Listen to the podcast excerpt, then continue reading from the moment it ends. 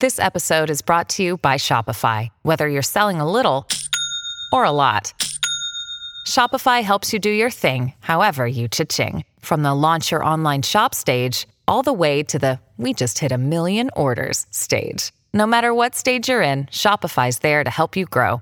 Sign up for a $1 per month trial period at shopify.com/special offer, all lowercase. That's shopify.com/special offer. Let's go! What is up? Welcome back to another episode of Bingetown TV. I am Paul, and here with me today are Dave and Brian. Up, dog. We're back with our Binge With Us series covering Season 2 of Amazon's The Boys. Today we are covering Episode 6 titled The Bloody Door Is Off. Only 2 episodes left. What are we thinking, boys? Crazy there's only 2 episodes left. That's what I'm thinking. But I'm also thinking this is possibly my favorite episode of the entire series. I'm so excited about this episode. Everything happens. We finally got the, what would you even call it? The notorious Mallory flashback that we've been dying to get details of this Lamplighter situation since Season 1. Great episode. Great episode, and I'm going to have to follow that up with just saying, yeah, I agree. I'm just upset that there's only 8 episodes in this season, but 2 more, and they're going to I don't even know what to expect, honestly, in these 2 episodes. We got to cover this episode before we can, because there are so many possible directions this can go. Yes. I mean, it opens up, and I'm so upset that Kyle is not on this episode, because this is just pure French rap. We all know how he loves it, and it's just young Frenchie. And this is 8 years ago, and he is just, doing drugs, the usual shit. And we see he's with Sherry and this new person who we've never seen before. And he's talking about how when he grew up in New York, he was turning tricks, like begging for food when he could. But there was, in the shelter, there was always Golden Girls on at night. Always has his Golden Girls. Yeah, absolutely right. He said, Sherry, you are my Blanche. And you are my Dorothy, he says to Jay. And then they're like, well, what does that make you, Betty White? He says, what a fucking question. Of course I'm Betty White. I think it's Jay snorts a line of coke and then zooms in on Frenchie. Now, who wants to rob a bank? Yeah, that was this sweet. Is flashback of Frenchie in the heyday, I guess, like before The Boys. It's basically everything I expected it to be. Just Frenchie being Frenchie at his max, because he's not being like, controlled or anything like that. But yeah. Frenchie was unbelievable in this scene. Absolutely loved him. So funny. At one point, Jay calls him the Golden Shower Girls, and Frenchie turns around and he's like, that's disrespectful. Don't dare disrespect them like that. All right. So we know that they were getting into some shit 8 years ago. Fast forward, next scene, we get Frenchie and Starlight's on like this workbench table. Yeah. So we flash forward to Frenchie, Huey, and Annie, and Frenchie's getting out this saw-looking razor blade type thing. Huey's getting squeamish. Frenchie is saying things to Huey like, this is your first time. I know it's different when it's someone you care about. Point of the story is they're trying to get this tracker out of Starlight's shoulder. And to get through a soup's super skin, it's pretty gruesome. You need some power tools, definitely. Yeah, definitely. Yeah, they were questioning whether the thing was going to work. And he was like, if it's not going to work, then nothing will. And so we see it does actually work. Eventually, though. I thought it wasn't going to work for a little bit. It was grinding the disc down, and all of a sudden it pops. And then, of course, blood gets on Huey's face. Like, if there's blood in the scene, it's getting on Huey's face. His reaction was so funny, too. So squeamish. He was so squeamish, and then just immediately applies pressure to the wound and all this stuff, but so funny. That was a big ass tracker too. Yeah, he pulls it out with the tweezers. He says, "Bonjour, my little spy."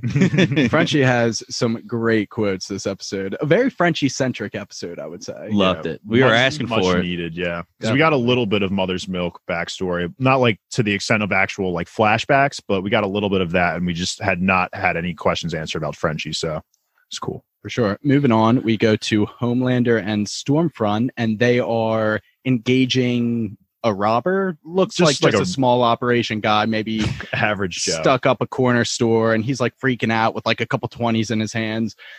worse luck, runs into Stormfront and Homelander, and at the height of their horny. Yeah, I was just gonna say, at the height of their relationship, and not giving a fuck about human life. Yeah, that's for sure. Because he brings out the gun and Stormfront smacks it out of his hand, and just with that smack breaks his arm, shatters, breaks his hand. Yeah, just he's like begging for hospital assistance, and he was just like, come on, please help me. And they're like, what are we gonna do with him? Should we call the authorities? Well, he'll probably just be out in the street in a few weeks. He says something so messed up, the two of them. Sometimes it feels like the justice system just doesn't work anymore. And then they in unison say, everyone recording on their phone all the time, it's like you can't even do your job anymore.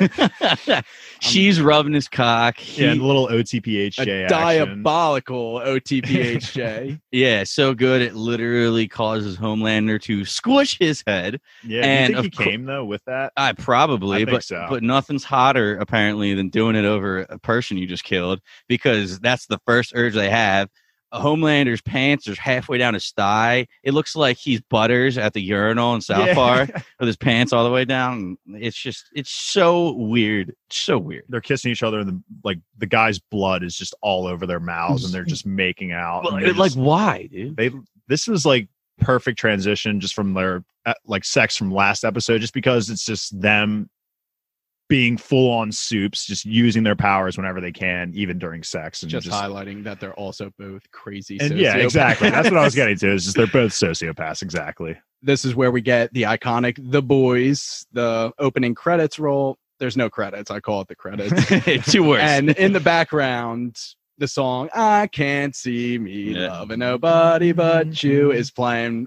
I love the music this season. It's been on point, kind of like the retro throwback kind of stuff, but I don't remember it being this well done in the first season. It's more obvious, I think, is what it is. Like they're kind of focusing it, but they've been killing it. Especially when it ties in with like their personalities. Like Huey's a big Billy Joel guy, obviously. So it obviously ties in with their personalities, but it just makes the shows that much better. It gets you hype. For sure. Next scene we have is at the boys' hideout, and this is Annie's first time making it to the hideout.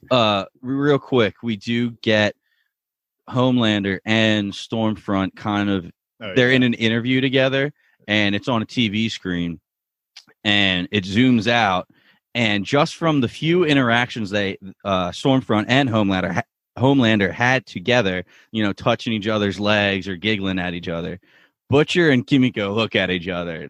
Goes, they're fucking. Yeah, like they fucking. they just know from that, like they're insane.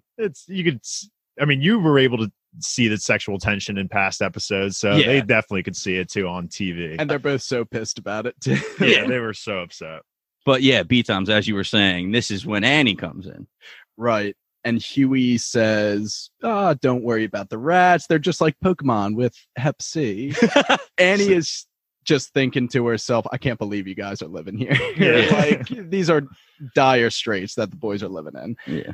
Anyway, Annie meets Kimiko again, and she says, remember me. Mm-hmm. And then after a while, Kimiko does go in and give her a hug, because we're not sure what's going to happen.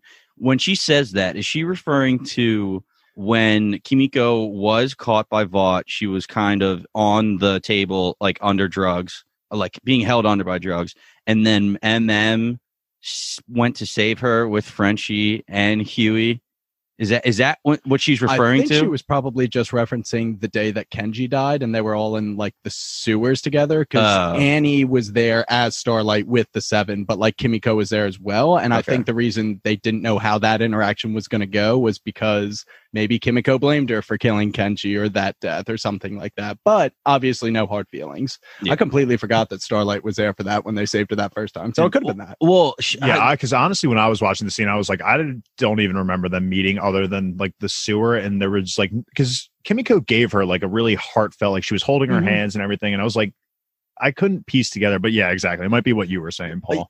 But at the same time, I think Kimiko was knocked out because of the drugs, but whatever. Yeah. We can look that up. The point of that scene was there's no hard feelings between the two, and Kimiko is accepting. Which is sweet. Someone who is not accepting is our boy Billy Butcher, though. And he is immediately just confrontational, being just so rude and mean. Looks Huey straight in the eyes, is just like, what's Annie doing here? What's she doing here? He's just being himself, as always. Butcher's just not one to get along with others. Yeah, but Huey's like, you know, don't worry. We took out the chip. We know what you're going to say. Like, look, she's fine.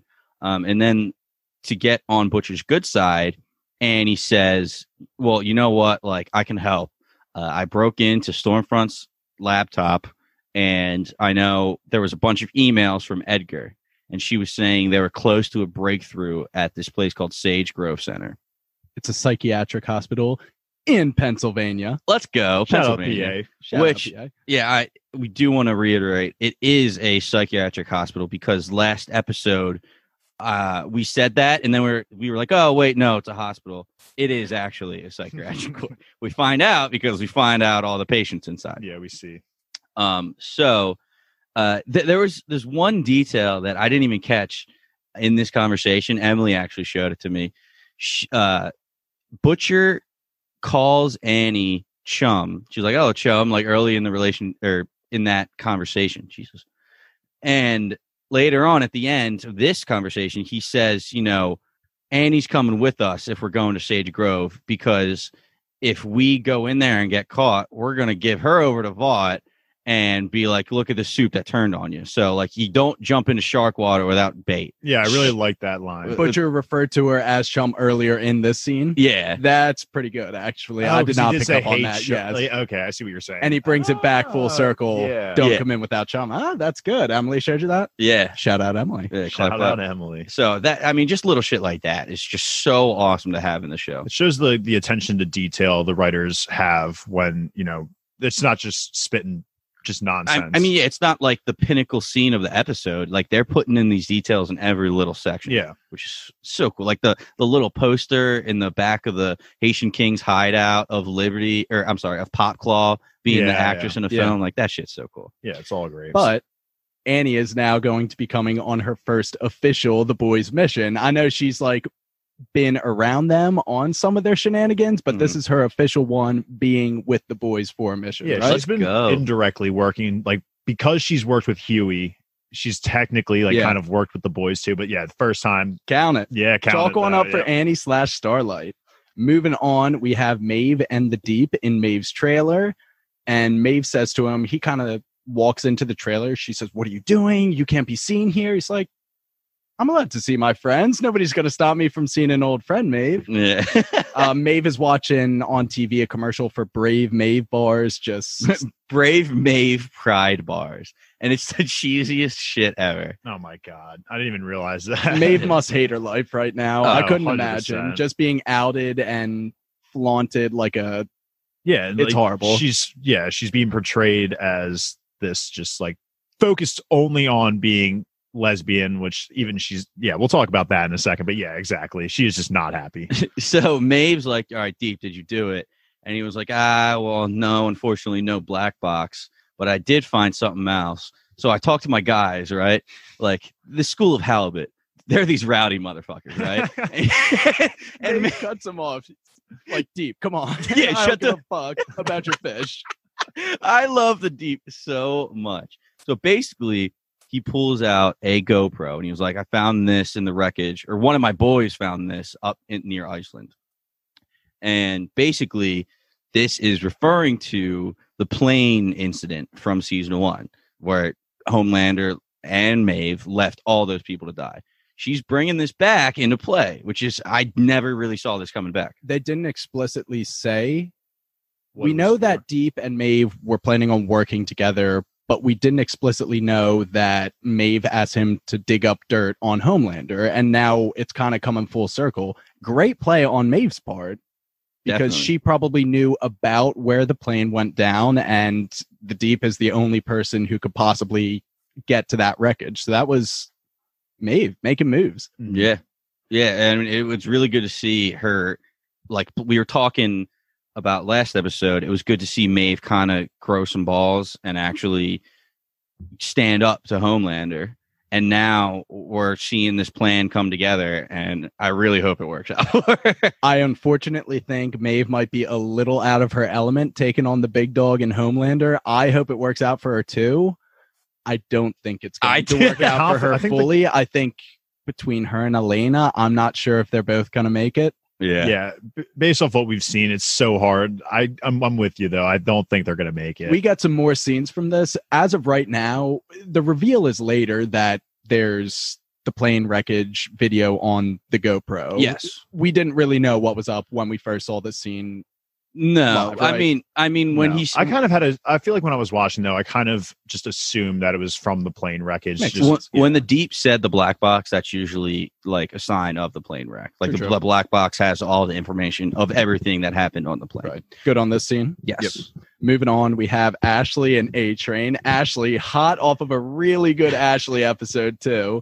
And they're watching on an iPad some white dude rapping about A-Train. It's actually not just any white guy. It's the actual music composer for The Boys. Is it really? Yeah, that's awesome. It's him, yeah. Is that some Amazon trivia? Yeah, the general trivia is back this week, baby. Lovely. We love it. We missed it. Yeah. Oh my God, Ashley, dude. Do you have the line? No, do you have the line? She goes, "Isn't it lit? Your very own anthem, dude." I cringed a little bit, actually, when she said that. But it's like she said it the way she's supposed to say it, you know? It's supposed to be cringy. Like, they're going out to Lil Nas X for the recording, too. Yeah. A-Train wasn't happy about that. I was like, I'd be so hyped. A-Train is so over it right now. Yeah. That's also it, too. Yeah. He's learning how to deal with it. He's monotone, just saying things like, it's fine. It's okay. He's just trying to get through this right now. I really like where A-Train's at right now. He went from being like such an awful person and character to like a guy who's starting to get some redeemable qualities. Yeah. The redemption's potentially there for A-Train, but we'll see how it goes. Honestly, it's just him getting knocked off his pedestal. Yeah. I mean, he was the fastest man alive. That was everything. Now that he's the second, he doesn't have anything because nobody really cares about it. I mean, I'm sure he's not even the second anymore. He can't even run. Yeah. So he says to Ashley, I'm going to take a 10-1, which apparently means going to the bathroom. I had to look it up. He says, Ashley, I'm going 10-1. It means taking a bathroom break. Is that just like a Hollywood thing? I've never heard that. I have no clue. Yeah, I had to look it up, but that's what he says. It means I'm going on a bathroom break. As he's walking away, makes eye contact with Stormfront, who just gives him the absolute stink eye. Mm-hmm. Yep. And we know there's some button heads there. Yeah, especially after last episode. Yeah, sure. But as A-Train is walking away, somebody runs up to Ashley, and Ashley's like, "Don't tell me you haven't found Starlight yet." Right. So I like how they don't throw that in there right in your face, but they do have it in the background because, I mean, that's a huge plot hole. Like, Starlight has been not going to work basically every single day, so there's people looking for her. So that the fact that they addressed it makes me really happy. I got mad parallels to season 1 when Stillwell was like saying to Ashley, "Don't tell me you haven't found Translucent yet." Yeah, there you go. Okay, that's there perfect. You go. Yeah, right? I never thought about that. Yeah, okay. I thought it was so funny, but I like that you highlighted that they didn't throw it in your face because it was real subtle. Yeah, in the background, Starlight's missing. It's great. Where Deep was rolls that? Up, though. Yeah, that's what I was getting at. So A-Train's the best quote coming up. A-Train's walking away, and all of a sudden you hear, "Oh, the Deep, what?" Like he's like dabbing and shit, and A-Train's like, "Get the fuck out of my face!" He's like, "What are you doing here?" He's just in his mood. He's not ready to talk to anybody. Yeah, and the Deep, the worst undercover agent ever. He's like, "Oh, I'm just here to us. You know, I'm just around." Like literally, almost blows it.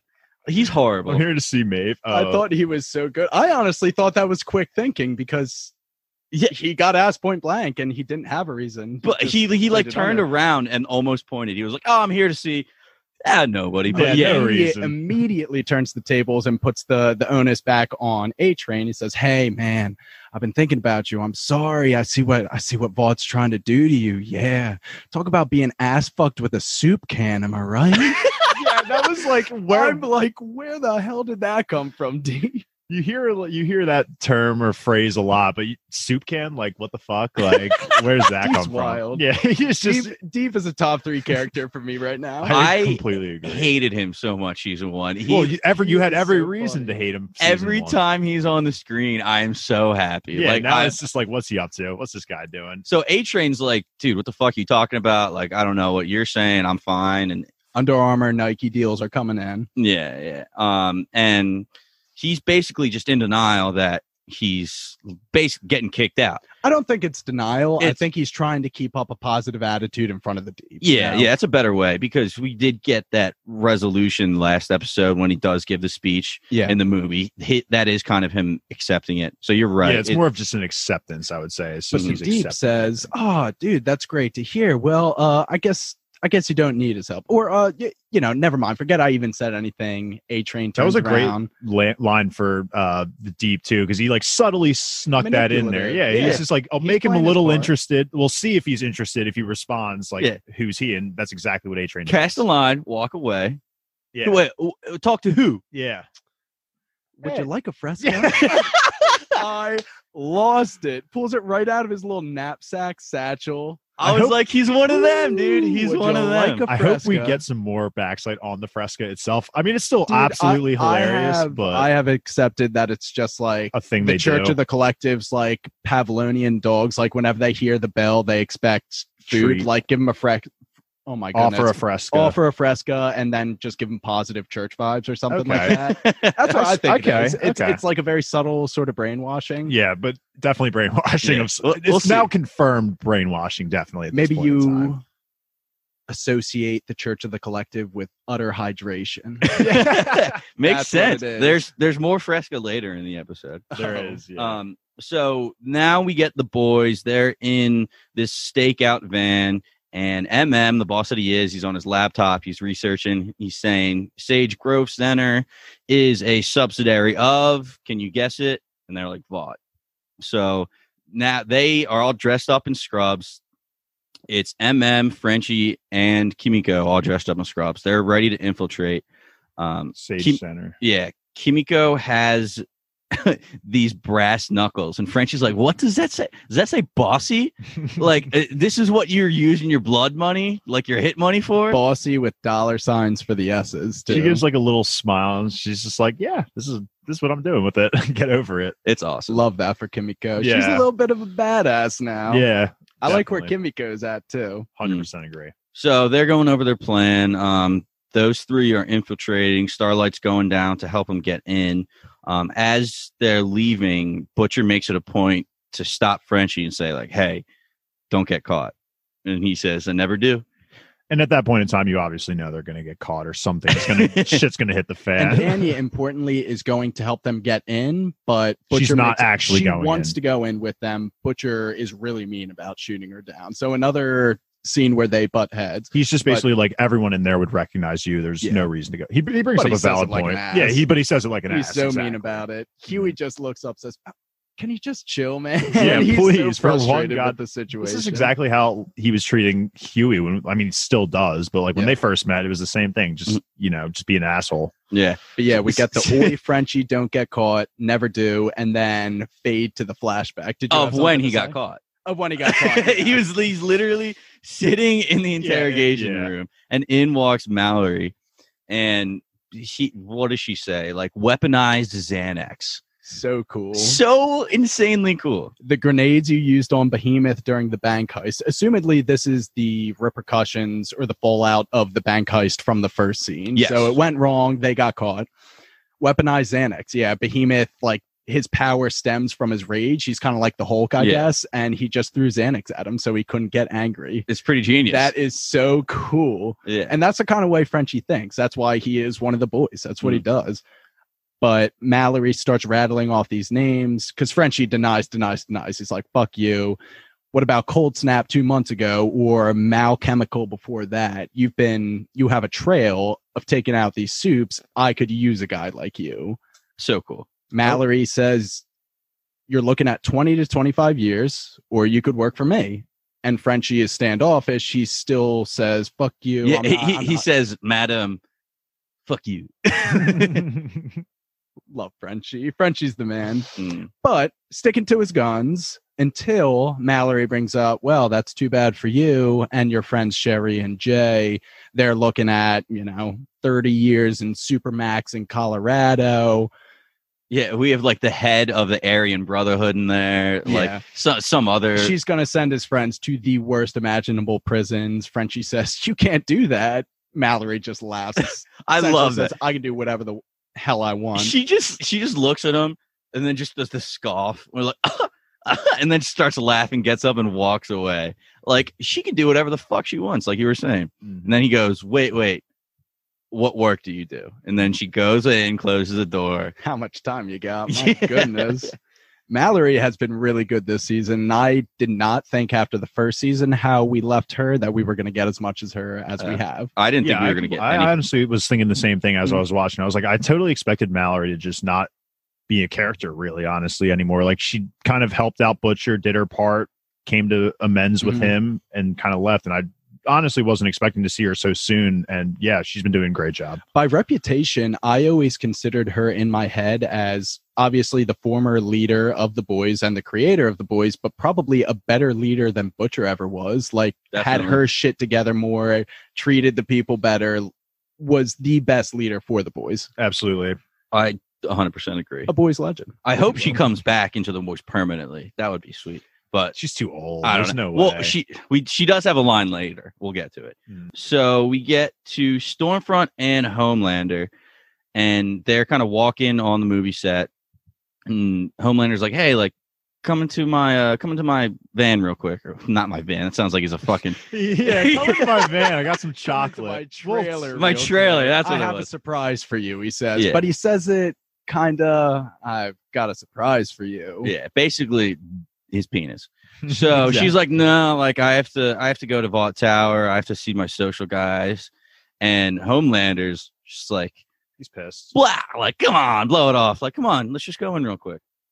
And he is basically just can't take no for an answer. This is like his inner control freak just coming out. He's just like, he really wants her inside the trailer, and she can't. She's like, yeah, like, give me 20 minutes. I'll be right back. And then you can do me wherever or something like that. You can surprise me wherever you want. She brings the surprise me back in. Homelander says, oh, okay. Then he creepily walks inside, stands in his trailer in the dark, but we find out that his surprise was a bouquet of flowers for Stormfront with a little XO Homelander on it. Thanks for a great day. Oh man, of killing a dude. And am I feeling bad for Homelander? I said that to Emily. I definitely did not feel bad. I was like, this is creepy. Like, they just started banging, and he's about to basically propose, like, on the spot. Propose? It seems like. That's giving a girl some flowers. That's just chivalry. She said, thanks for letting me fuck you. Like, over a dead body that we just killed. I don't know. It was weird to me. But no, B-Toms, I 100% agree. I was like, what?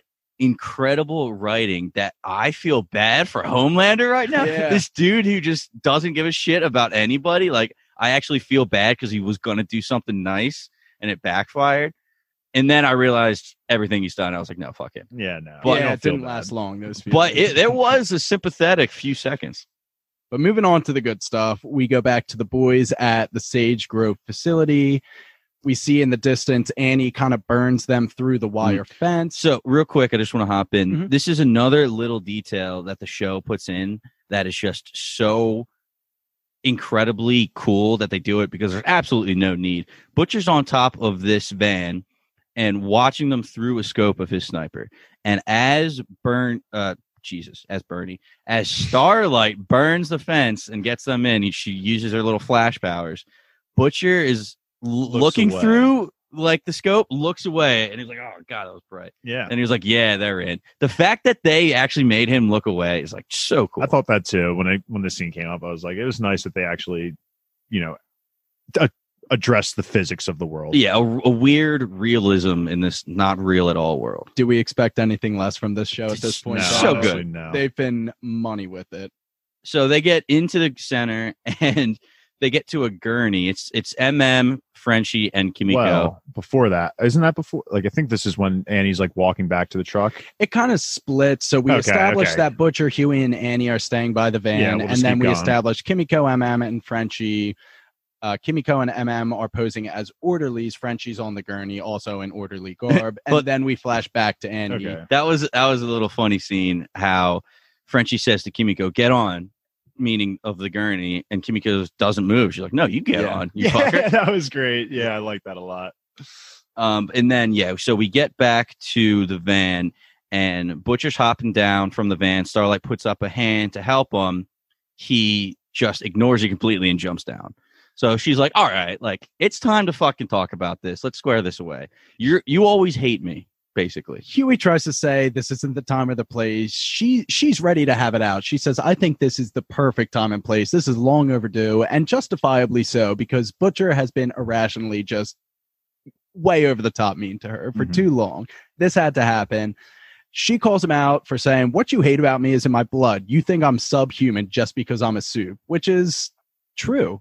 Yeah. She has been ride or die for the boys ever since she has been introduced to Butcher, and Butcher's just been a jerk. And we see this too a little bit, like briefly beforehand when Annie breaks them in and she's like walking back to the truck.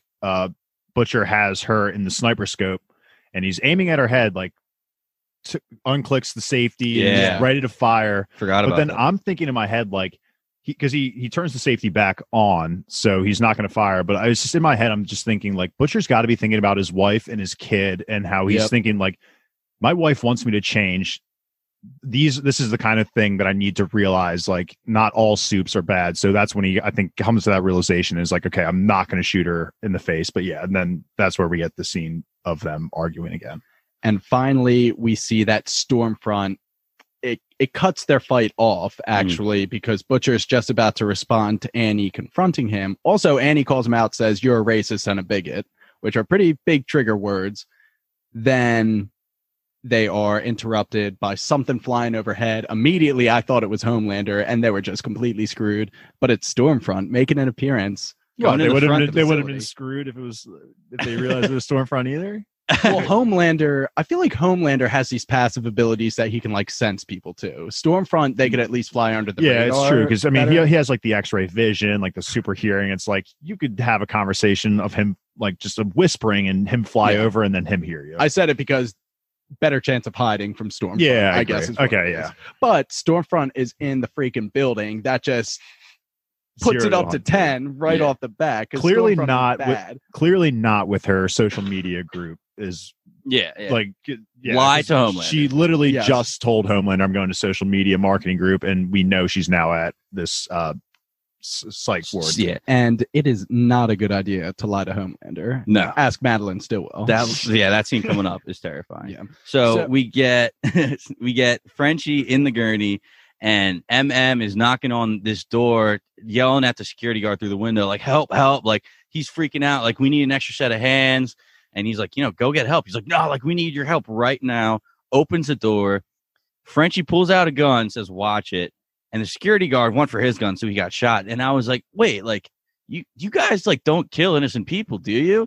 And then as soon as MM sits down in the chair and looks at all the screens, which, side note, of course, MM, the boss, sits in the chair. He is the director. He takes control. For sure. He sits down, and I see, like, what it actually is. It's a prison cell for all these soups that they're trying. And I was like, okay, now I feel less bad that the security guard is dead.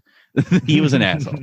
I also I just assumed that, like, he had a bulletproof vest on. I don't know why I thought he did, but there was also, like, blood coming. I don't know. Regardless, he's fucked up.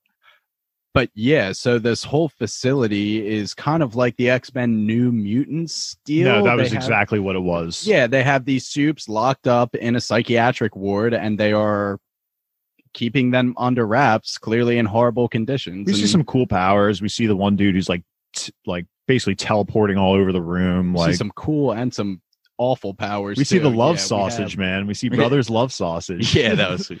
Goddamn. We see some brothers got love sausage. Yeah.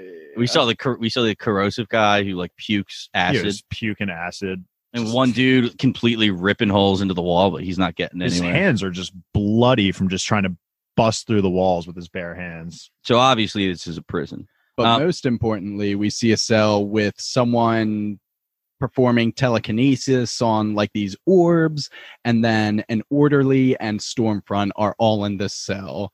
MM zooms in and kind of turns up the volume on that monitor, and Stormfront, I lost my progress. Well, I was also, while you think about it, I just want to cut in and say, when you were talking about the girl with telekinetic powers, like, Kimiko is actually kind of watching her very carefully. And to me, that almost seemed like she It just instantly reminded of her brother, of thing. I'm talking about two different people. That's Cindy. I was talking about the guy that doesn't make it. Was it just like a random one? No. So Stormfront, who is later to be revealed as Lamplighter, and this guy who is like a teenage boy is practicing levitation of balls or stuff. Yeah. We do see this girl with a shaved head sitting cross-legged. Is, like, eyeing her up. Like, the camera pans to Kimiko, like looking at this girl in this room by herself. We got her name later. Her name is Cindy. It's Cindy. So, but I just think that maybe there's going to be some kind of connection. Kimiko did kind of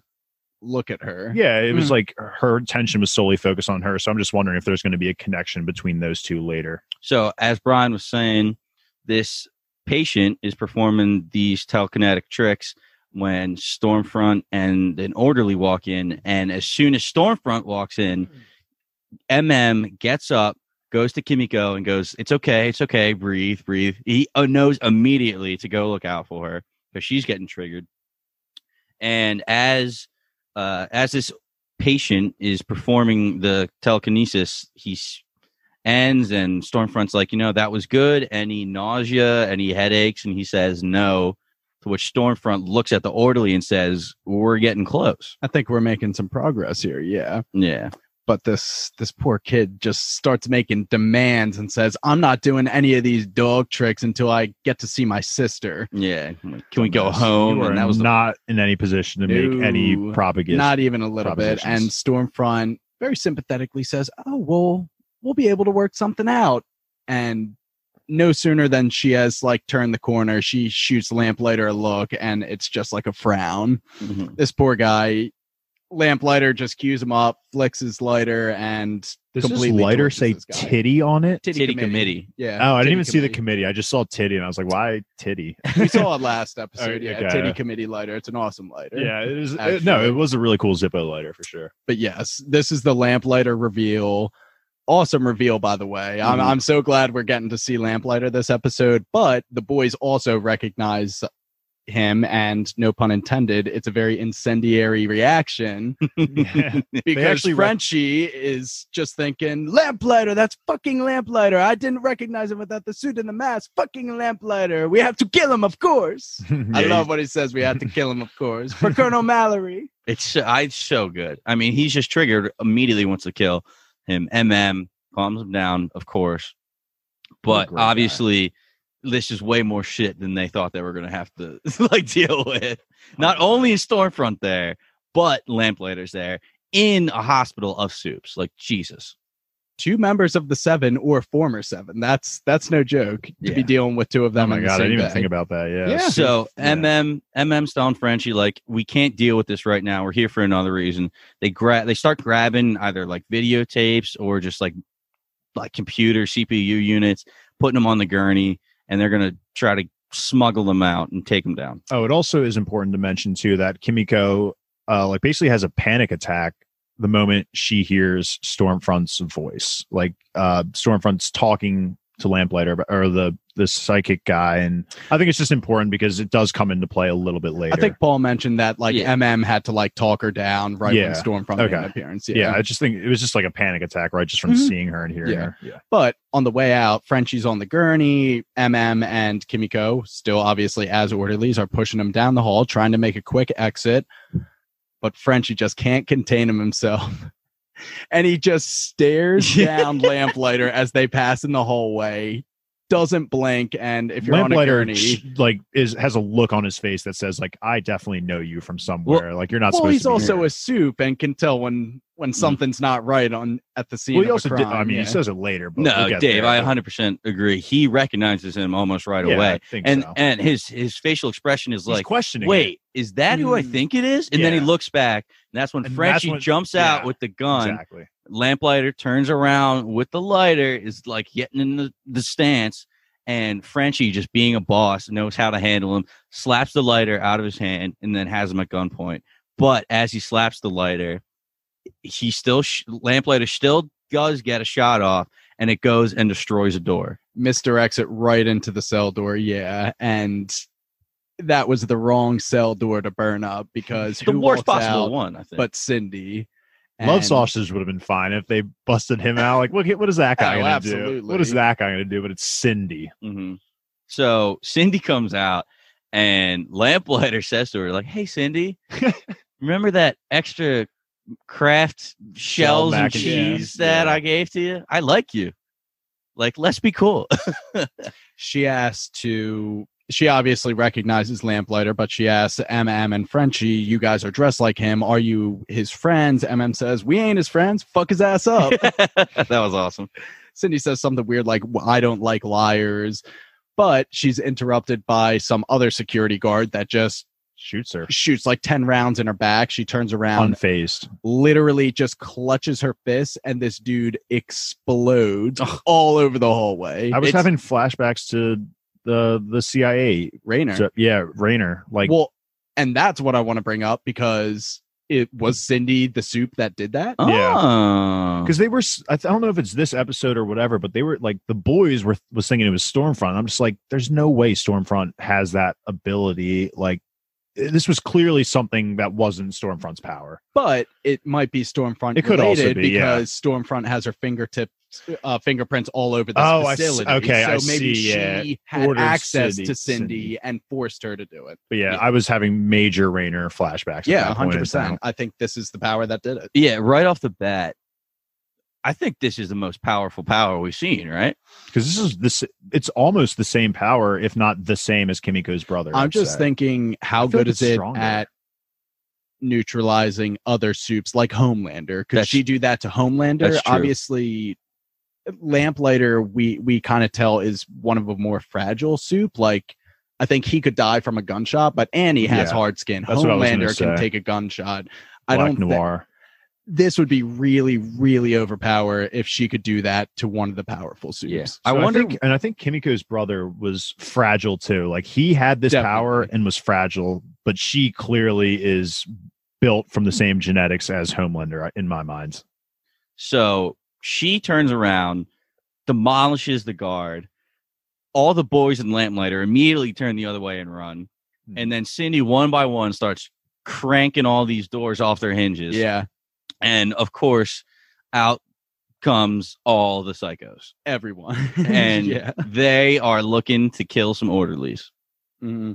So all the boys run back to the security room, right? Mm-hmm. And they lock themselves in there. That's probably the safest place in the facility. I think there's an exchange between Lamplighter and Frenchie. Tensions are still high. Because Lamplighter's like, "I'm basically going to the front door. Right. You guys aren't coming with me." Right. He says, "Only I know the security code, and there's no way I'm gonna help you guys escape with me." No sooner does he say that than Acid Breath guy literally busts through the door, tackles him, and starts like puking acid all over the floor. He dodges the first one, and then Kimiko just one-hands him, like throws him on his back. He pukes up into the air, and then like all the acid gets over his face. Disgusting. And it just starts melting. I was just instantly like, why would your skin not be? Because it's like already, I'm imagining when he's vomiting this stuff up, it's touching his face sometimes. We get a quote later from Lamplighter that leads us to believe that not all soups are created equal, and that's what obviously. I think he's one of the more abomination type of soups. No, I mean, we get Cindy, who is like one of the most powerful powers, and then we get fucking Pukey McGee. Completely agree. He was a mess up compound V patient. One of the worst possible powers you could have. Yeah. So he does get a little acid on his arm. So he stands up after they're watching this guy's face dissolve, and Lamplighter goes, "Okay, you guys can come." Yeah, Lamplighter finds out real quick that he needs help getting out of here. Yeah, he wasn't going to handle that on his own. So then we flash to the other half of the boys, which is Huey, Annie, and Butcher back at the van. Huey sees somebody get exploded in the window. He's looking through the binoculars or something. Perfect. And blood just splatters all over the window. So he knows something's going on in there, and he starts to get a little panicked. And then I think Annie walks towards Butcher. Butcher's on the phone trying to contact the people in the facility. Can't get a hold of them, but there's an escaped patient who is walking past them. Yeah. And Butcher more or less is trying to let this kid pass and just saying, "Oi, hey, mate. No problem here. Just keep on walking. Yeah, we don't want no issues. We're all friends here." Huey gives him a little half smile and wave. I guess the half smile wave just didn't do it justice. Yeah, he did not sell the smile. The patient is like, I don't want them to hurt me again. And to which Butcher's like, we're not going to hurt you. Like, are we? The patient's justifiably spooked. Yeah, I mean, his basically, I'm guessing for years, this guy was just nothing but torture. So he doesn't trust really anybody. So he does his power, which is basically like an energy wave, like a shock wave, basically. Yeah, I don't even know. Just basically a bomb. Yeah. It knocks everybody off their feet and it like tumbles the van over and over. While they're all coming to, Butcher fires 3 rounds into this dude's chest. So those 3 rounds incredibly grouped right in the heart. Butcher's a good shot. Yeah. That was a good shot. I actually didn't notice that. He's like a Deadpool almost, kind of a mercenary. Yeah, he's a boss. But immediately he goes, Huey, and runs over. So it's good to see this little soft side of Butcher. He cares about Huey. He says fuck off and you're a piece of shit a lot to him, but he cares about him. Mm-hmm. So they go over to him. They kind of open the back door. Huey like stumbles out and he's like, I'm fine. And then you look down and he's a huge shard of metal sticking out of his abdomen. Yeah, he got poked. He got totally stuck with. I don't know. Maybe he just put that there himself. I don't know. Also, he's wearing a Billy Joel shirt. Did not notice that. It was an album cover. I think The Stranger by Billy Joel, but that's sweet. Yeah. Butcher's yelling at Starlight, like, come on, cauterize it. We got to get him to a hospital. And Starlight's like, I can't. He must have destroyed the battery. I need power and I'm able to use it. To which Butcher's like, it's a pretty fucking shite power, isn't it? Yeah. Which I didn't know that. And yes, it is a shite power. I thought the same thing. I was like, this is actually like a huge weakness for Starlight. If she is not around any electrical current, she's useless. I mean, she's still strong. She's bulletproof. She's still like bulletproof and strong. Yeah. But yeah, she still like has those superhuman powers. But yes, her actual power is useless. Obviously in a modern society where electricity runs everywhere, I'm sure finding a location like this is difficult, but still I think it's a big Achilles heel. Yeah, it's a big flaw for someone who we thought was invincible. For sure. So she can't cauterize the wound, and Butcher starts scrambling, says, well, then we got to get him to a hospital. Annie says, that could take forever. He says, well, I'm not going to just watch him bleed out in front of me. So they literally start hoofing it onto the street. They don't know where they are. Annie asks about the others. Butcher says they're on their own. Yep. Classic The Boys. We got to take care of ourselves. Oh, yeah. Moving on, we have Homelander back at the trailer. He's just kind of spazzing out internally, looking at this flower arrangement, like moving the car to just the perfect spot. And then you just see on his face, like, things aren't okay with Homelander. Cue a trailer fire. And in the wreckage, we see Homelander just overlooking the scene. Ashley's in an ambulance. Yeah. She's all, like, destroyed. And the same assistant comes up to her. And the first thing she says is, don't fucking tell me you still haven't found Starlight. Yeah. So that's still going on in the background. Mm-hmm. Then Stormfront comes flying in, lands next to Homelander. What happened here? Electrical fire. Yeah. Like, I threw a tantrum and blew up everything. Electrical fire. He's asking about the meeting, and she's, playing it off as if it went well, and he's like, you're lying. Calls her out, says, I was by the tower and nobody saw you there. Where were you, Stormfront? And he's just putting her on notice, knows that she's been lying, and he got so attached so easily. He's just stalking her, man. I thought for sure after this, Stormfront was going to be like, okay, this guy's a total weirdo. Well, she tried to say that too. And Homelander said, I just wanted to ask you about your meeting. I was just curious, dude. Feeling bad for Homelander again. She tried to say, you're checking in on me now? He's so like slick too. When like he doesn't bring it up right away. He just says, how's your meeting? She says, whatever. And then he's like, well, I gotta go. Gotta run lines with whoever. Like scene 48 tonight. Like it's crazy. A real Magilla. Like he just doesn't like give it. Like he's throwing shit out there to distract you, but in the back of his mind, he's like, dude, I want to kill you so badly. And he almost, I thought for a second they were gonna go into battle because he puts his hand around her neck too, starts like clutching it, not just their normal kinky shit, but like starts clutching it. She's kind of getting a little, this is the first time we see Stormfront like afraid almost. is in my mind is what I thought. She did look terrified when he flew away. Which leads me to believe that even Stormfront, who is a very, very strong soup, is still like 3 tiers below. So I think we talked about this a couple podcast episodes too. I was kind of making a case for Stormfront being as strong as Homelander, but I think right here proves that Homelander's top dog. So we get next scene and we get Enya playing Sail Away, Sail Away, Sail Away.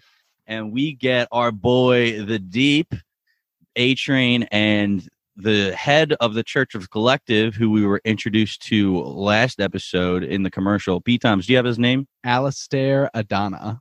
You called it. You said, I think we're going to be seeing more of him. And he definitely, I think, is going to be a big character as well. He came back. They're at the dinner. And I think it's a lunch, actually. I think it's the middle of the afternoon. It is. It totally is. First thing he says is, Deep, your numbers amongst women have been going up quite nicely. Mm-hmm. We can already see that this guy just kind of has his claws in Deep, and it's a weird relationship between him, the Church of the Collective. We're just starting to get into what this organization is all about. So, as Brian said, they're all at lunch. All 3 of them have Fresca soda cans. Oh, yeah. Sitting out in front of their plate. So, what's his name? Alistair?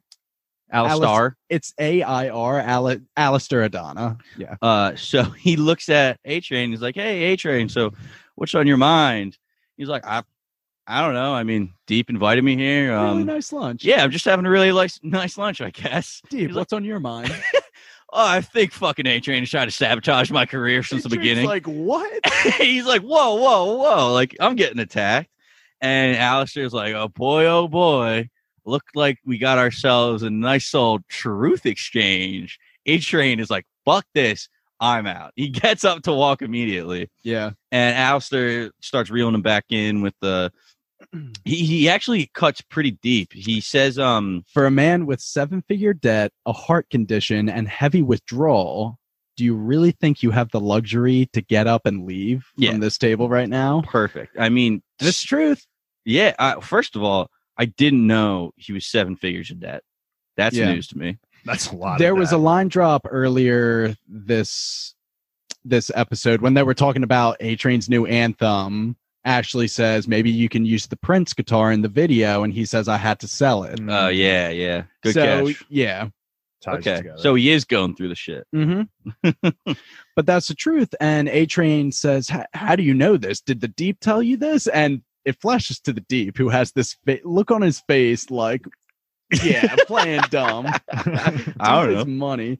But Alistair Adana says, hey, the church knows a lot of things. We were pretty powerful. We have people that are connected. I can help get you back into the 7. And that starts with you just sitting down and listen to Deep tell you his truths. Yeah, A-Train reacts exactly how I would react if I was at lunch and halfway through realized I was trying to get pulled into a cult. He just jumps up but clearly this guy is rich and powerful, and A-Train needs that. He's checking off all the points too. You know, he's spitting knowledge to A-Train. I mean, this is exactly what happened to the Deep in episode 1. I mean, he, as soon as the Eagle Archer, he's like, oh, you know, tell Carol about your, you know, drinking and the women. The Deep goes, I don't know what the fuck this is, but it's fucking weird, and I'm leaving. That's exactly what A-Train does. And he gets pulled back in, and now he's, I swear, if A-Train's going to be under the thumb of the Church of the Collective now, sipping on Fresca, too. Bro, I was just about to say, he's got to be, this is the 2nd confirmed Fresca A-Train has drank. You know what they say, man. 3 Frescas, you're done. You're in the church. Yeah, you're in the church. So I love the Deep scenes. They're so fun. So good. But moving on to the meaty stuff, we go back to, I call them the facility team. It's just Kimiko, Frenchie, and now Lamplighter and MM. Mm-hmm. And they're hunkered down in, I guess it's the infirmary. Yeah, I was going to say, P-Times, you would probably know the best name for this room. Is it the infirmary? It's where they keep all their medicine, like all their stock. Closet. I don't know. Dare I call it the medicus? They're in the medicus. Fuck yeah, I'm calling it the medicus. Yeah. So they're in the medicus. Frenchie eyes light up immediately. Mm-hmm. He's like, oh my God, it's beautiful. I think he's speaking in French a little bit. That's how you know he's excited. So obviously right away, there's a little standoff. is approaching Lamplighter and is basically saying, like, why should we trust you? Like, after you've done this to all these people. And he says, maybe I like to watch people burn.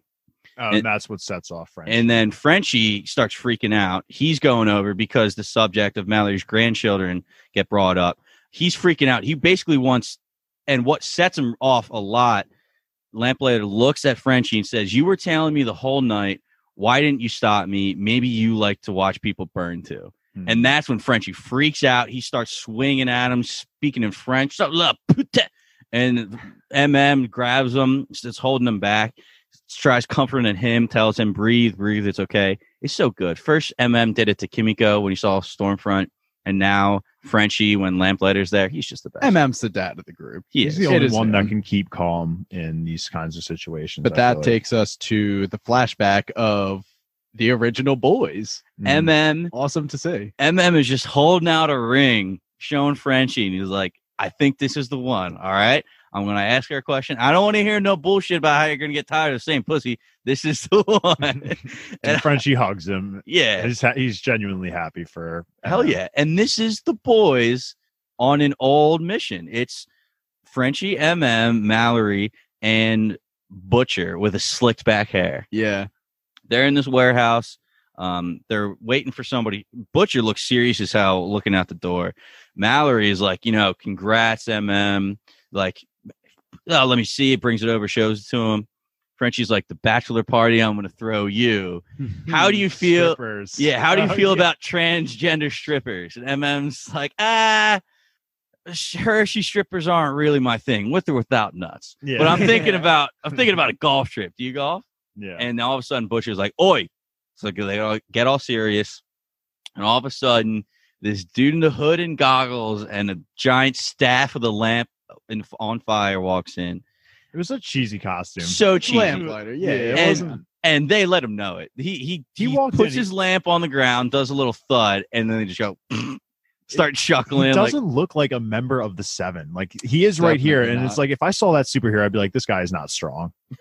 But obviously he's a Seven. He has a really cool power, actually, but yeah, it's pretty lame. So they're all laughing, and he's like, what the fuck are you laughing at? And Butcher's like, oh, sorry, mate, but you look like one of them baton twirlers. And MM corrects him and goes, a majorette. He was like, yeah, a majorette. That's the second time MM has done that this season. The first time was in the car with Huey and Starlight.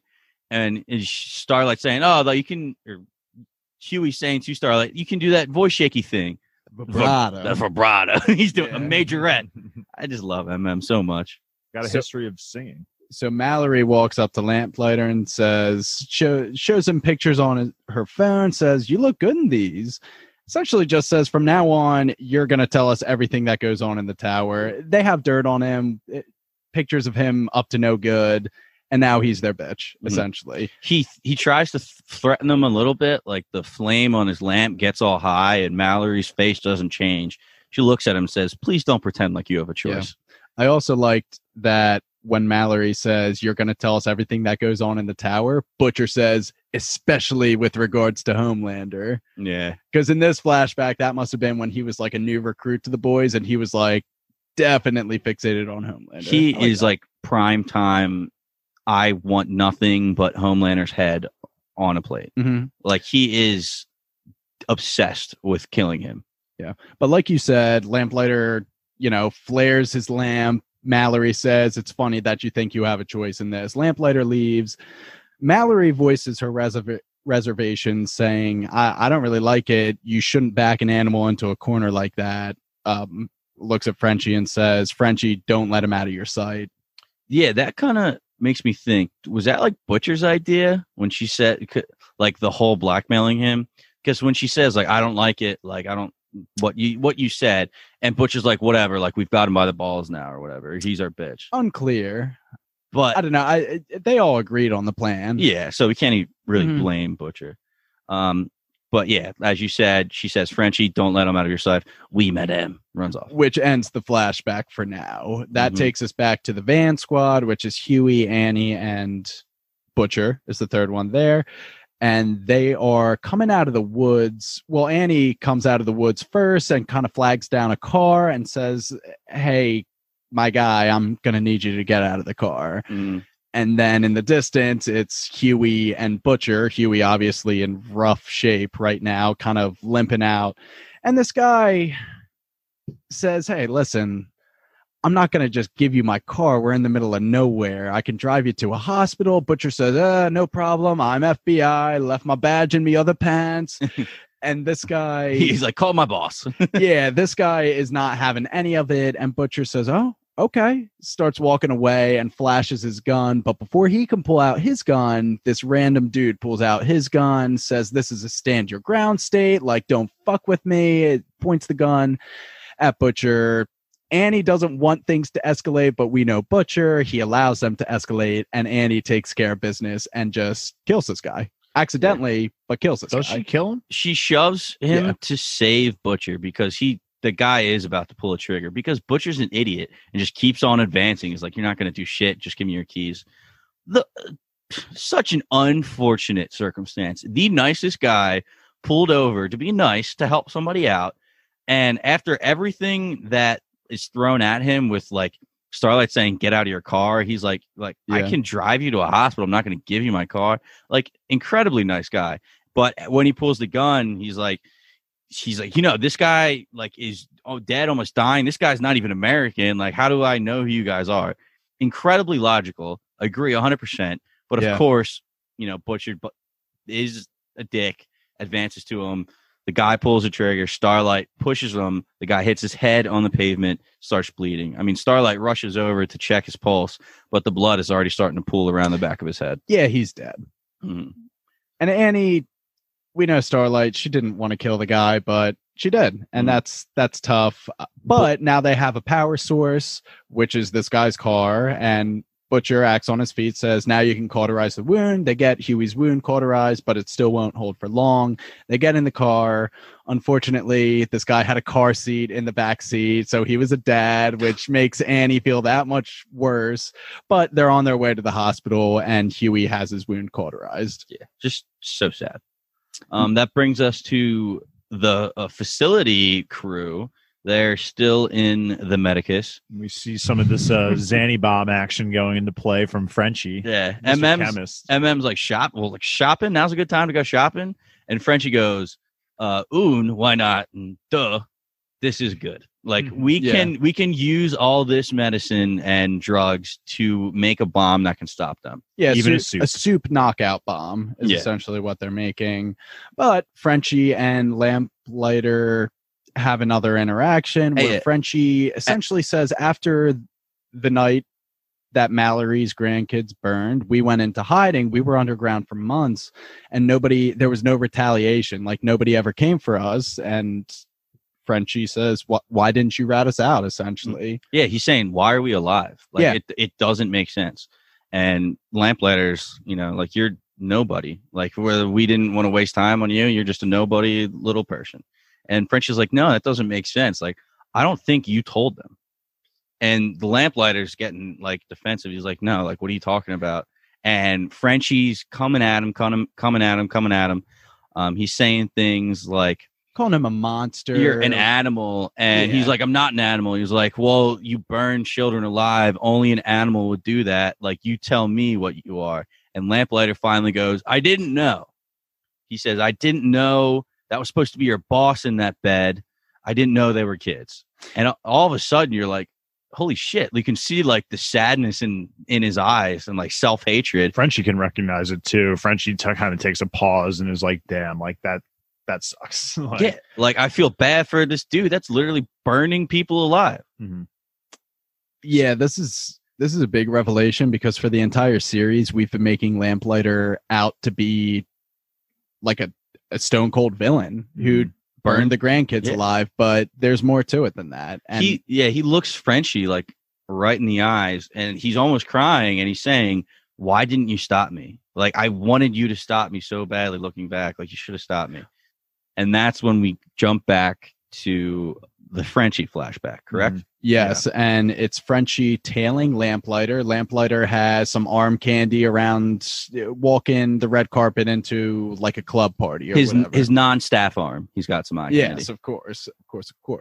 But Frenchie's just tailing him from the other side of the street, smoking a cig, when his phone rings, and it's Sherry on the line telling him that Jay OD'd. She's freaking out. Frenchie's trying to say, well, take him to the hospital, and Sherry doesn't even give him a chance to respond. She says, Serge, come right now, and then hangs up. Yeah. Frenchie doesn't get a word in edgewise, and he's under the impression that either his friend is OD'd and going to die, because it doesn't sound like Sherry is going to take him to a hospital, or do I stick with the mission and tail Lamplighter?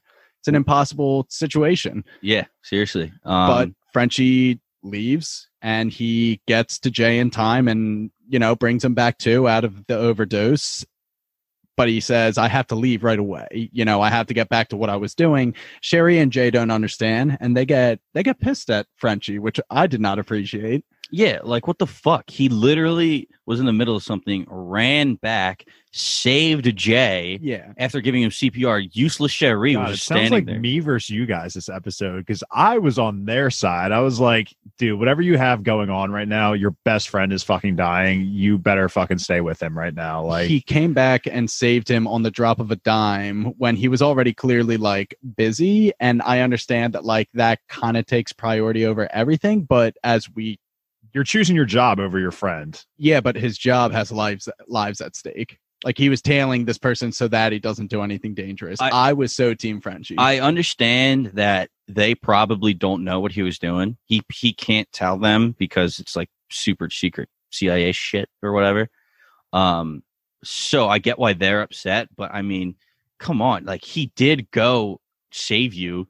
Like, you are okay. All he said to Sherry was like, all you have to do is make sure he doesn't fall asleep. Keep talking to him.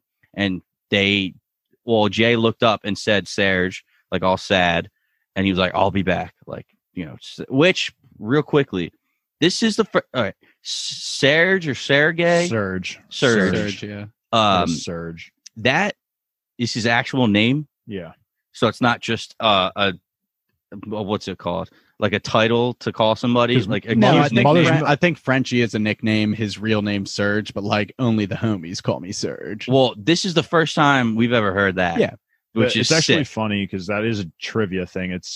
He's actually never in the comics. He was never given a name, so fans were pretty happy to see that he is actually has a name in the show. Yeah, I mean, which is crazy to think because I mean, I'm assuming the comics are done. If all the comics are done and like they never just touched on the fact that Frenchie has a name. I don't know if there was a reason to it, but yeah, I mean, in all the wanted posters all going on the news, it says like this unknown man. So it's cool that, True. We've actually, yeah, it's always been unknown. We don't like someone saw a picture of Frenchie. I forget what episode. And they're just like, I have no idea like who that person is. So that's pretty off the grid. Good man. On that scene. Mm-hmm. Mm-hmm. Moving on, we get the van squad. I guess now they're the like Hyundai squad or whatever. Hyundai, yeah, this guy's car squad. But Butcher gives Annie as much of a compliment as he can and says, I appreciate what you did back there. Mm-hmm. And Annie opens up and says, all I could think was, why'd you pull the gun, you stupid fuck? That's what I was thinking too at the time. I was like, why did you pull the gun? She says, maybe once I would have cried over him, but now he was just another person in our way. And then Butcher gives the look to her, and she's like, I don't want your look of approval. I don't need it. Yeah. She's like, no. Like, I don't do that. He's like, what? He was like, that quiet look of respect. Like, that was the best. I don't want any of that, man. Like, another addition from the comic. Apparently in the comics as well, Butcher and Annie never meet.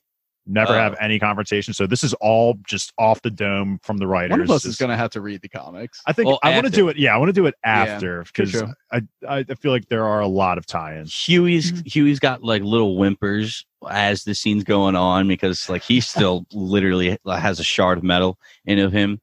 And the scene ends with Annie saying like, we're nothing alike. Yeah. But in reality, they're a lot alike. Yeah. Yeah, she's done a lot of growing. She's maturing, and she's not obviously the same as Butcher. She's more nice, obviously, but she's maturing to the point where she can just do these things just focus on what needs to be done, and that's it. The fact that she felt nothing from killing that innocent man, I was like, dude, what the fuck? Like, she's just starting to think like one of the boys. I mean, I would be mad. If you're part of the boys, you gotta be able to feel nothing when you kill someone. No, don't kill innocent. From how when Huey killed Translucent to how he is now, it's well, Translucent's a terrible person. This is an innocent. He felt bad though. I mean, when he blew up the dynamite, I'm pretty sure it was an accident too. Like, that was his first kill too. No, he was freaking out. Yeah. He did it on purpose. That wasn't an accident. No, he had the trigger in his hand. He pulled the trigger. But when he pulled it, I'm like, he was surprised. I was like, he was like, holy shit, like, I just did this. Yeah. Are we good on that scene? Because we have a doozy coming up next with the other half of the boys that are still in, what's the place called? Shady Grove? Sage Grove Center or something like that. So Frenchie is done with the bomb, and then we get Lamplighter kind of just spilling the beans on what the operation here is at the facility. Like, what's the word? Provoked? Yeah, unprovoked. He just kind of says, this, they're trying to stabilize the V. They're like, says, explain. Like, out of nowhere. It's not like they were like... This whole episode has been a heart-to-heart between Frenchie and Lamplighter, and I think Lamplighter is starting to understand that the boys are the good guys. Hell yeah. Which is awesome, because I would love for Lamplighter to be, leaning towards the boys or sympathetic to their cause. Anyway, he says, Vought is using the center to try and stabilize the V. Infants handle it best, but with adults, sometimes you get powers, sometimes you get a freak, sometimes they just explode. Vought is trying to stabilize it so that you put the V in an adult arm, anyone, anytime, anywhere, you get a solid soup, solid powers. They don't tell me why, they just make me burn the evidence. Yeah, had a good line in there where he was like, why would they do that? That literally fucks up their entire business plan, that fucks up their movies, fucks up their advertisements, it fucks up literally everything. And he was like, I don't know, that I just am here to dispose of the evidence. We know why. Now we do. We learn later in the episode. Fucking insane. Yeah, we'll get to that, though. Moving on, though, Frenchie, finally, we got the flashback, so we knew at this point, but Frenchie shares with the group that where he was that night is his friend OD'd. He left to save him for a half an hour, and in that time... Lamplighter got away and did the deed. What I really like about this scene, when he says, my friend OD, that's where I was gone for 30 minutes, came back, you were gone. The first thing Lamplighter says is, did your friend live? Yeah. I'm like, Lamplighter listened, cared, and literally asked the question and wanted to make sure his friend was okay. He's making a come around.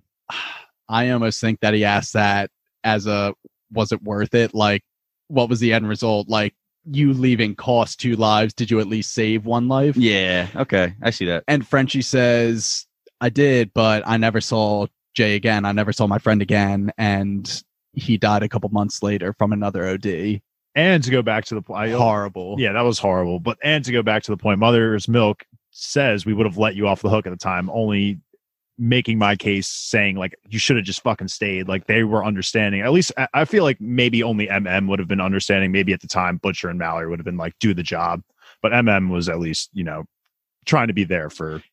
And he says, after all these years, why we would have let you off the hook if you had told us that, like, context is everything. And Frenchie hits him with a what makes you think I want to be let off the hook? Mm-hmm. Yeah, and the look that they're giving each other, like. It's a sad look. It's like just a look like I'm addicted to this lifestyle, kind of, is what I thought. Frenchie's just like me, man. He will like punish himself more than anybody else ever could. Yeah. Whenever he does something bad. And now we get the cock attack. Yeah, we got some knocks at the door. MM's the first one on the scene to kind of like investigate. And we get this tentacle looking thing smash through the little window and just wrap around MM's neck, like try and pull him through the door. And it's Kimiko that like... busts the door open. Basically. Yeah, Kimiko whips open the door and just punches whatever the guy behind the tentacle is. He goes down with a nice bossy imprint on his forehead. It's Love Sausage, man. And this name. And this tentacle just starts retreating back to Love Sausage's pants. Yeah. Oh god. And is just thinking, was that his? was his fucking dick? Was that his dick? And Frenchie's like, don't be so close-minded. Yeah. Frenchie's the homie. I was gonna ask, did you guys know up that it was his dick until it started going up his pants. Oh, I knew, like, once it came out of there, I knew because I remember seeing the dude with the schlong. Yeah, exactly. So I was like, that's a penis. A giant uncircumcised penis. Yeah, and that's what that sold it to, the uncircumcised penis. I was like, what's going on here? And then as the scene unfolded, I thought to myself, boy, that tentacle does have a particularly phallic look to it. Yeah. Emily was like, no way. I'm like, I'm telling you, that's a penis. Yeah. She was like, no way. I knew right away. I saw that thing bust open. I was like, that's a dick. Oh my God. That man's poor wife. Yeah, honestly. That man does not have a wife. Yeah, there's no 100%, 0% chance. So we get them going through the hallways. They're trying to get out the front door, and then they're faced with Cindy. They throw the bomb though. They do. They throw the bomb. Go ahead. And Cindy, they throw the bomb, and all run behind the wall, and Cindy immediately crushes it, and it does absolutely nothing. So Cindy's approaching them. MM's like, dude, Frenchie, I thought you said that would work. Frenchie goes, I said I thought it would work. The boys are scrambling. Mm-hmm. And right then, boy, they have never been so happy to see Stormfront come through the front doors. I was going to say, I don't know if you would be. No, I wouldn't say that is the right way to say that. It's the last person you want to see. I see what you're saying. Yeah, I see what you're saying. It's the last person you want to see, but you're grateful that they're there. Enemy of my enemy is my friend. Yes. For this split second, for like that quarter of a second where she's killing, quote unquote, killing Cindy. Without the bomb, there was 0% chance they were escaping from Cindy. Yeah. So it worked out for them. Anyway, Stormfront comes in and electrocutes Cindy. So Stormfront was not afraid of Cindy. She handled that business real quick. And there's kind of this moment where Lamplighter is exchanging looks with Frenchie, and she's calling out for Lamplighter. She's like, Lamplighter, correct. Where are you? And they are literally in the hallway adjacent to this open area space that Stormfront is in. And they're kind of hidden behind the wall, and they're exchanging looks. MM's like, don't go out there. I thought he was like, don't spill the beans. Like, I thought he was just going to say, don't go out there. But Lamplighter walks out, and I was holding my breath. This is showing what Lamplighter is holding my breath. This is showing what he's really about, and he covers for them. Yeah, that was really well on his feet too. Incredible. But the way he walks out to like confront, like he's got his hands in his pocket. I'm like, dude, you are just asking to get killed. Like all this, like there are people dead everywhere. The place is blown to smithereens, and you just walk out casually, like hands in the pocket, like, hey, yeah, this happens. He comes out, I'm here, and she goes, I just killed. What was it? 6 patients outside, or test subjects, she calls them. Just what the fuck's going on? And he was like, Dr. Carlton got the propanol dose wrong again. Well, where's Dr. Carlton now? He's there. In the hallway, in the cafeteria, and a little bit. I like that line. That was a good line too. And he immediately, real good, like starts walking away from the boys. So he's covering for them. Mm-hmm. Yeah. She goes, all right, I'm going to go see if there's any more that escaped. Clean up the mess. Yeah, he reunites with the boys. Yeah. Right. So that takes us back to the other half of the boys, van squad, and Hyundai squad. Hyundai squad. Yeah, come on, you changed it. The squad formerly known as van squad at the hospital. And Huey's going to be okay. Yay. We knew Huey was going to survive. Yeah. Well, Starlight does say, the doctor said, they're going to need a few days for the medicine to kick in. Mm-hmm. So they're stuck there for a few days, Butcher's like, we don't have a few days. I think the whole Huey injury was just such a good plot device to give Butcher and Annie one-on-one time. It's perfect. I mean, it was so necessary, because if Butcher had an audience, he would have kept his steely demeanor and been an asshole. But if it was just them, that's the only way we could start peeling back the layers. I didn't really think about that. Yeah, that's so true. And I can't get over the fact that probably my favorite episode of the series, as I've said, had barely any Huey. Yeah, he was crazy. He was passed out basically the whole time. There was just so much going on. But we're at the hospital, and I like this scene between Butcher and Annie, because they connect on just roasting Huey. Shitting on Huey. It's so good. She's like stroking his head while he's not knocked out, and says, starts chuckling to herself. Shampoo. Yeah. And he's like, the strawberry. Yeah. L'Oreal for kids, strawberry smoothie. I've seen the bottle. hateful shit. And she's like, oh, this Axe body spray. Like, that's must be what Vin Diesel smells like. And Butcher, this is one straight out of like a dad's playbook. He says, every morning he slathers his bum with creamy Desitin. I swear he's got rashes down there. What an asshole. He's so good. Laughing together. It's like, I don't want to know that.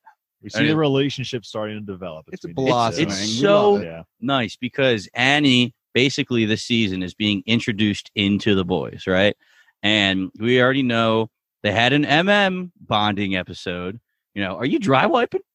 Are you fucking dry wiping? Yeah, so they have. She has been bonding with everyone. Starlight and are good. Starlight and Kimiko are good. Yeah. Starlight and Huey, obviously. They're real good. They're banging. Frenchie's the only one, but Frenchie probably loves her. Frenchie's the best. They had that scene this episode where he was taking the tracker out of the neck. Oh, they seem chill there. They were like joking. Frenchie, who's going to hate Frenchie? Come on. So Butcher's basically the last boy. He's the last member who really can't accept her. So this episode is just them getting closer and closer. Yeah. Next scene. I mean, the last line there, she was like, you know, he never gives up on you though, right? And they say he's too good for either of us. And Butcher's like, yeah, he really is. And he is. He's like the resident good guy. Well, is our resident good guy, but Huey is also the canary. He's the canary. So moving on, we have a quick Maeve and Elena scene. Maeve is in the shower. Elena says, hey, I'm trying to Postmate some sushi. What do you want? Where's your phone? Maeve can't hear. She's in the shower. So Elena just takes it upon herself to get the phone. The phone is attached to the GoPro that the Deep got to Maeve earlier. And Elena sees the footage from the ship or the plane going down. Yeah, she hears Maeve saying, at least let's take these two. Homelander's in the background yelling, what? So they can tell the rest of the world we let the rest of them die? Like, absolutely not. The guy saying, like, you know, bye to my wife. The guy who's taking the actual video is saying, like, you know, Homelander and Maeve, they left us. They're abandoning us to all die. And Elena is just watching this and not saying a word. Yeah. She doesn't say a word for the rest of the scene. So Maeve comes out and she was like, oh, you were talking about Postmates? Turns the corner, sees the phone, and is like, oh, shit. And honestly, I just keep putting myself in the hypothetical that superheroes are real. Imagine being told by the media that superheroes are great. They're superheroes, you know, they are literally heroes. And then seeing a video of Superman letting a plane crash and people, you know, taping these videos of themselves just resigning themselves to death and Superman won't help them. Yeah, that's Elena right now. That would be insane. And especially if it's your girlfriend partaking in this acts of treason. So did we think that Elena was like pissed at Maeve for not doing anything in the video? Or do we think that she was just like, I think it's both, like just shock. Yeah, exactly. I think it's just both. I think she was like just expecting Maeve to be this perfect woman for her, like good person. And then just seeing her just turn her back on all these people. Like, cause I think in the video too, they clearly see like kids hugging like each other and all this stuff. So she's just, Elena literally doesn't say a word for the rest. She's just staring at Maeve. Maeve is saying, like, what? Like, I can explain that's our out. I'm going to show it to Homelander, and he's either going to leave us alone or I'm going to upload it to CNN. I think until she does that, Elena's not coming back into the picture. Yeah. If Maeve ever does release it. She goes on later. She's like, I was scared. Like, Elena doesn't say anything. She's just looking at her with these, like, amazed eyes. And she's like, I was scared. I didn't know what to do. I know I should have stood up to him. She's not saying a thing still.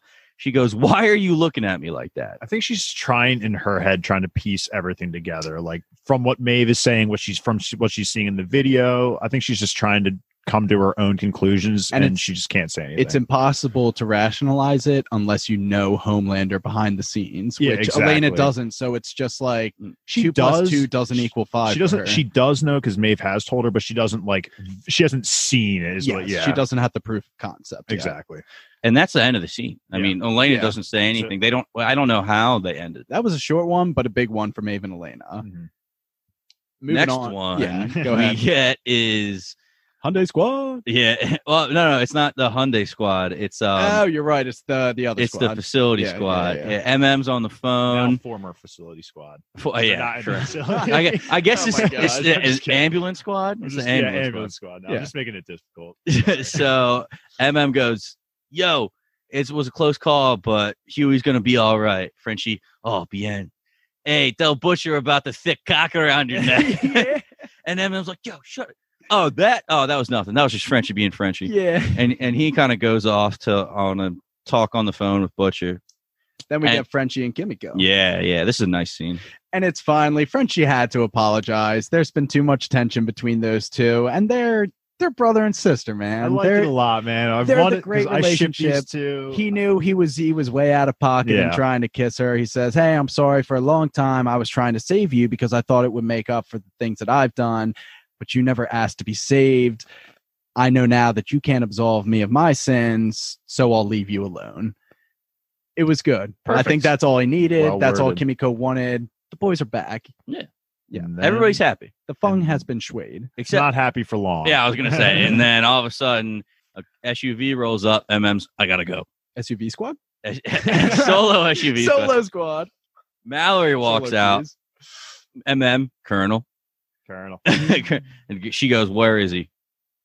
So I thought it was interesting. Frenchie starts offering his condolences, and he said, "I know I didn't make the funeral, and these past years, I wish I could have seen you."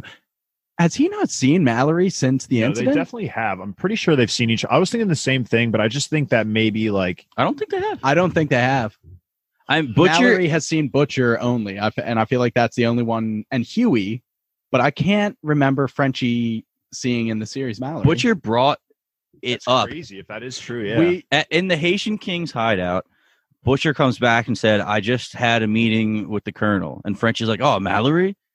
But you never actually see them together. This is like the first time probably since we'll check on that, right. But no, I'm pretty right, sure. Yeah. And poor Frenchie, I mean, he's pouring his heart out to her. He was probably thinking of what he would say in this moment for years and years and years. Mallory doesn't give a fuck about what he's saying. Where is he? Her eyes are seeing red, and she's obviously looking for Lamplighter. I guess they called her because they wanted her to be able to confront him. Mm-hmm. But yeah, Lamplighter's in the ambulance, and a really intense scene where Mallory finally gets this confrontation. I mean, the doors open up. She freaks out. She pulls a gun. "Why isn't this man restrained?" He says, "No, it's okay. I wanted to come."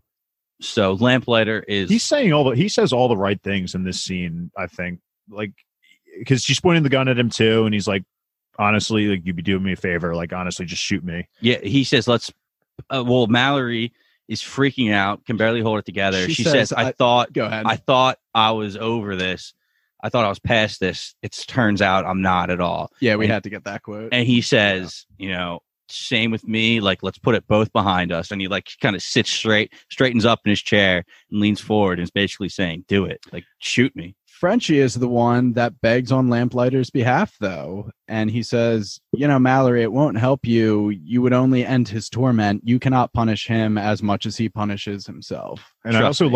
Like the trust little me, yeah. bit before that, too. I like when he's just like, "There's no one in this world besides you who wanted him dead more than me." Like, I really like that line, too. And it's the truth. And when he says, like, "Trust me," this is exactly how Frenchie feels. He hates himself more than anybody else because he left, and because he left, he's basically thinking that this is more his fault than it is the actual person that did it. Like, he's blaming himself more than he is Lamplighter in this situation. To me, it seemed like. Yeah. So when he is laying this all out there, saying, nobody can punish him more than himself, it feels like he's speaking about how Frenchie himself feels. Yeah. To end this scene, Mallory asks, "Well, if I can't shoot him, what exactly do you propose we do with him?"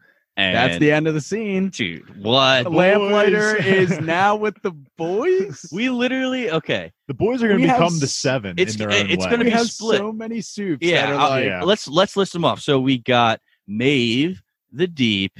The Deep is getting A-Train to get in on it, right?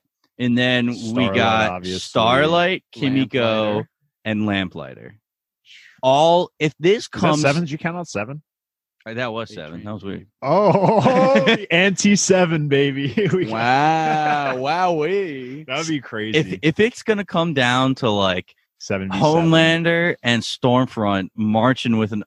Well, we'll get to that. In a second. Let's cover this. Let's go to the scene. Okay, so we have Stormfront and Homelander, and they're having it out. There's been rising tensions between them because of Stormfront lying and Homelander just seeing right through her bullshit. And Stormlight comes in, says, "Let me explain," and Homelander says, "Flapping your gums again. Like all I hear is lies, this, that, and the other thing." Flap, flap, flap goes that little mouse. Yeah. And Stormfront gets real serious because Homelander starts threatening. What does he say? He says, "I was thinking about that conversation we had where you said you don't break easily. I've been thinking about that part a lot." Yeah. Right? Yeah. Which makes me think: was he holding back on his laser eyes, lasering her tits? Probably. Because definitely, yeah. I mean, he has control over it because the bottle heated up the milk. Yeah. So I don't think he was going 100%. Interesting.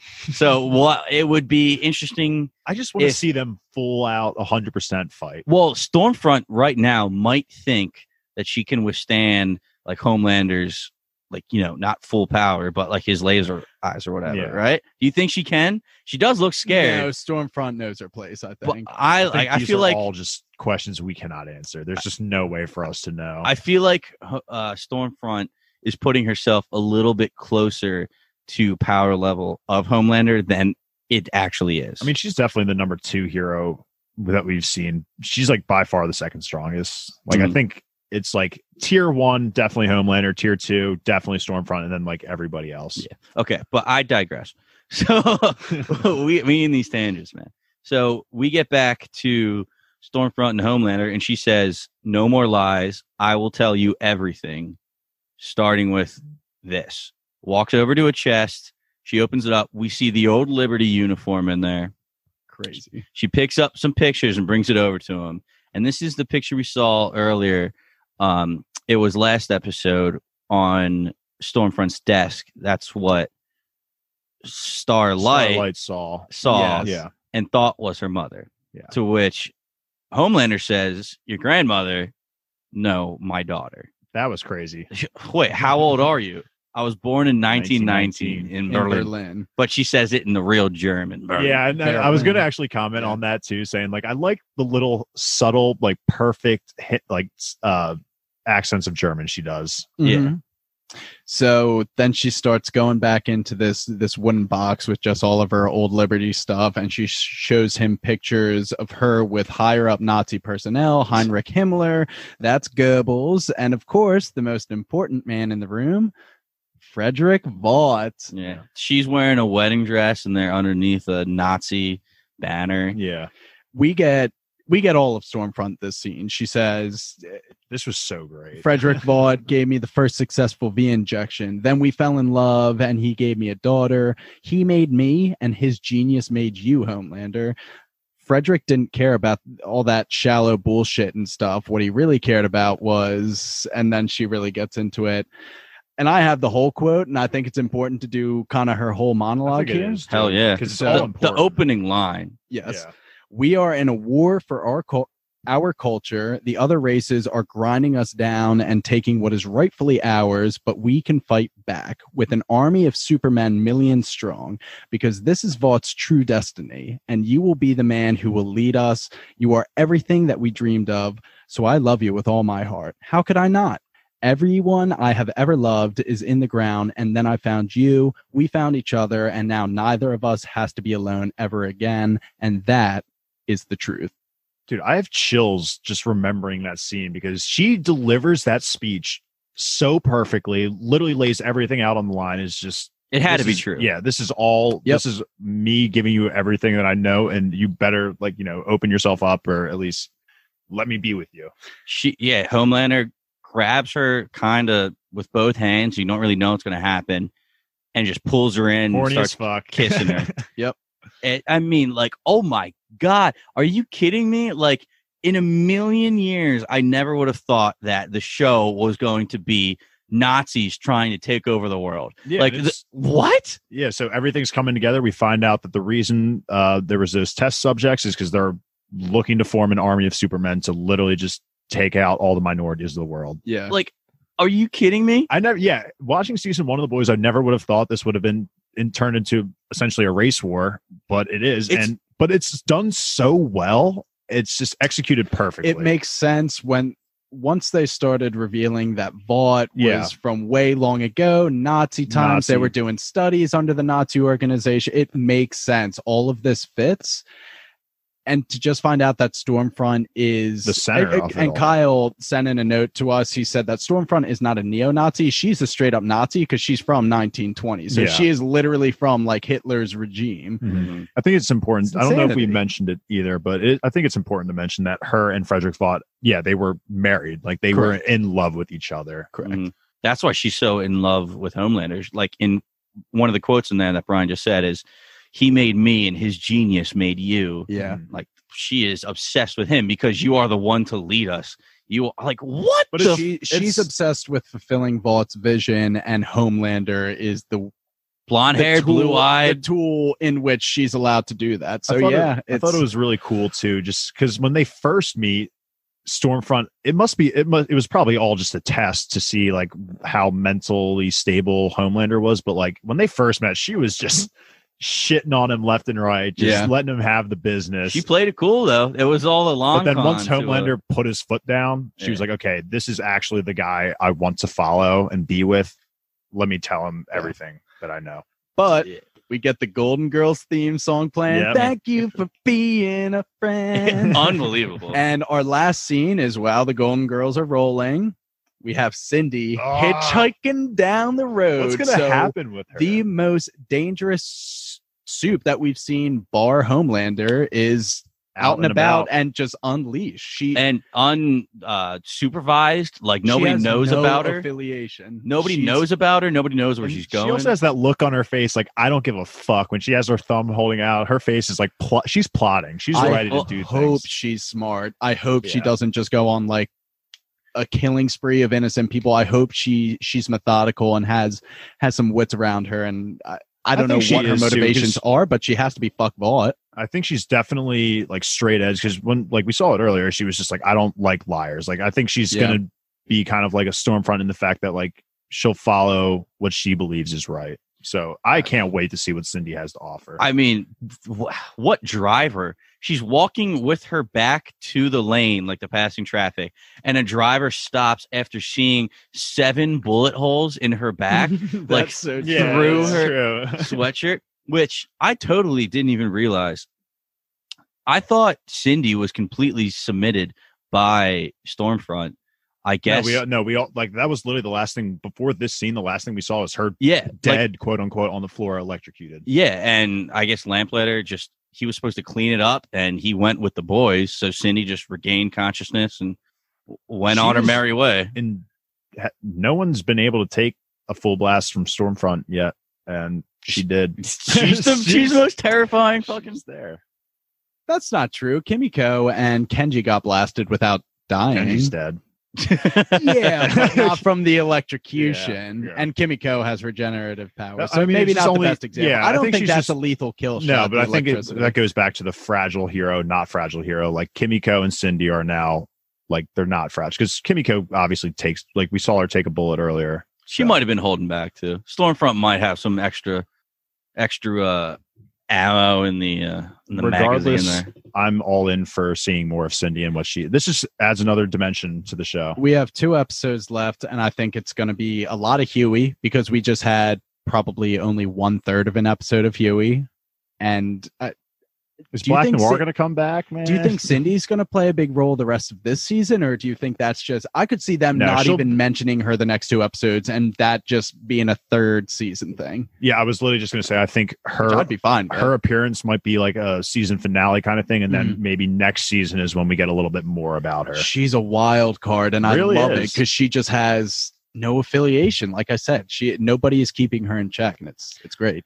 All right, 2 more episodes until we have to wait months and months and months for season 3. But I have a bang Kill Mary if we want to do it. Oh, let's do it. Because we haven't, so we've gone over most of the people in the 7, at least for the most part. So time to go to the other end. Let's talk about our boys, the boys. Let's do it. So right here we have MM, Frenchie, and Butcher. The homies the boys themselves. All right. It's clear cut in my head right away. Butcher's getting the axe. Yep. Okay. Butcher's getting butchered. Be on that we're all on that page, but I'll let you finish, but we're all on that page. Yeah. Butcher's getting butchered. Frenchie's getting the penis, and I'm marrying the shit out of MM. Are you kidding me? The way he would talk to me on the phone. Hey, sweetie. Oh, so true. Oh, I'm so sorry. I forgot to tell.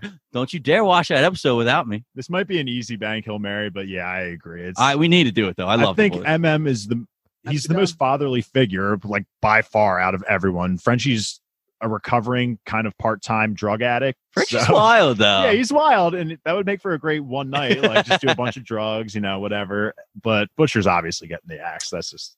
It's the same. Yeah, nothing the same, new here exactly. For the same reason. But we just had to do a bang kill Mary. MM's the best. French. Yeah. We just did the boys. Let's go. All right.